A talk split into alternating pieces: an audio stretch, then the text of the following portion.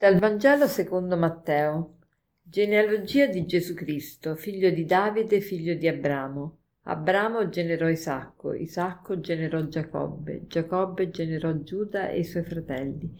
Giuda generò Fares e Zara da Tamar. Fares generò Esrom, Esrom generò Aram, Aram generò Aminadab, Aminadab generò Nason e via dicendo. Poi abbiamo e, ehm, dopo la deportazione in Babilonia, Jeconia generò Salatiel, Salatiel generò Zorobabele, e, ehm, Achim generò Eliud, Eliud generò Eleazar, Mattan generò Giacobbe, Giacobbe generò Giuseppe, lo sposo di Maria, dalla quale è nato Gesù chiamato Cristo. Ecco, non vi ho letto tutte, tutti i nomi che, che c'erano, ho saltato parecchi nomi tanto per arrivare alla, a Gesù e farvi vedere la, che questa non è altro che la genealogia di Gesù, eh, presentataci da Matteo, che è alquanto diversa dalla genealogia di Gesù presentataci da Luca. E il che fa dubitare, allora potremmo dubitare, potremmo dire ma perché sono così diverse? Allora o l'una dice il vero o l'altra ma entrambe sono vere perché eh, ci sono diversi modi di procedere nella genealogia e anche lo scopo che vuole raggiungere Matteo e lo scopo che vuole raggiungere Luca è diverso e quindi anche il modo di rapportare e di eh, descrivere questa genealogia è diverso. Allora, vediamo un po' in che cosa consiste la diversità.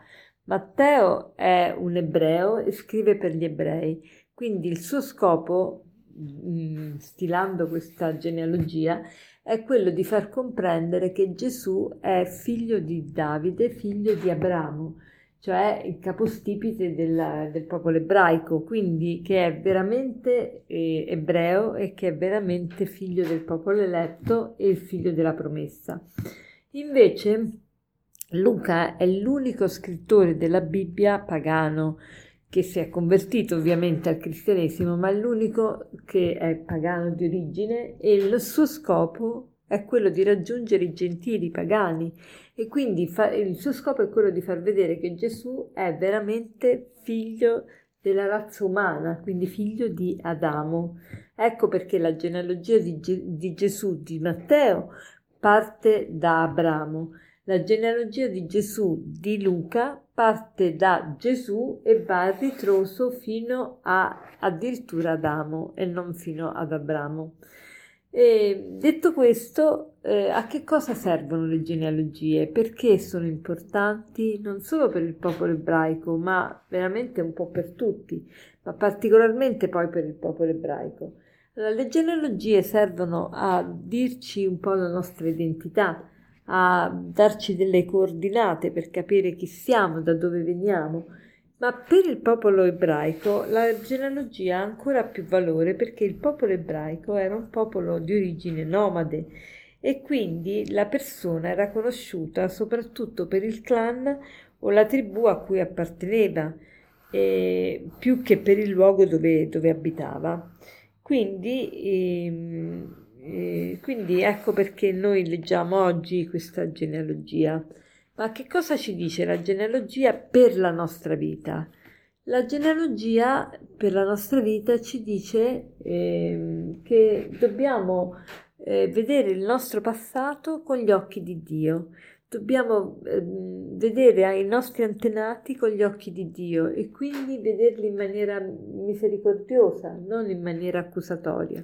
Allora, l'invito di oggi vuole essere proprio quello di eh, vedere se, prima di tutto, se noi abbiamo fatto qualcosa contro i nostri antenati, soprattutto genitori e nonni, perché non credo che abbiamo conosciuto anche bisnonni e trisavoli, però eh, chiedere perdono per tutte le mancanze che abbiamo fatto nei, nei loro riguardi, ma anche perdonare loro, perché sicuramente abbiamo, notiamo de, delle cose che non vanno nella nostra vita che sono dovute al loro influsso, al loro cattivo esempio, alla loro educazione che talvolta non è stata delle, più, delle migliori.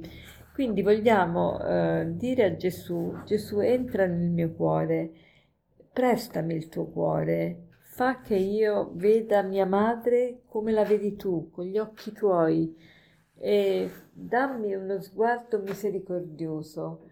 E se non siamo capaci di perdonare, chiediamo a Gesù di entrare nel nostro cuore, di sostituirlo, di sostituire il nostro cuore con il suo. Dice Gesù, dammi il tuo cuore perché io possa veramente perdonare mia madre, mio padre, chiunque avete adesso nella vostra mente. E, e chiediamo questo perdono proprio in vista di riuscire a riconciliarci anche con il nostro passato, perché se non ci riconciliamo con il nostro passato, anche il nostro presente non è un presente di grazia, cioè rischiamo di condizionare negativamente il nostro presente. Allora, eh, diamoci da fare in, questo, in quest'opera e chiediamo al Signore la grazia di perdonare con tutto il cuore. E per concludere vorrei citarvi un aforisma che dice così. Ogni re deriva da una stirpe di schiavi ed ogni schiavo ha dei re tra i suoi antenati. Buona giornata.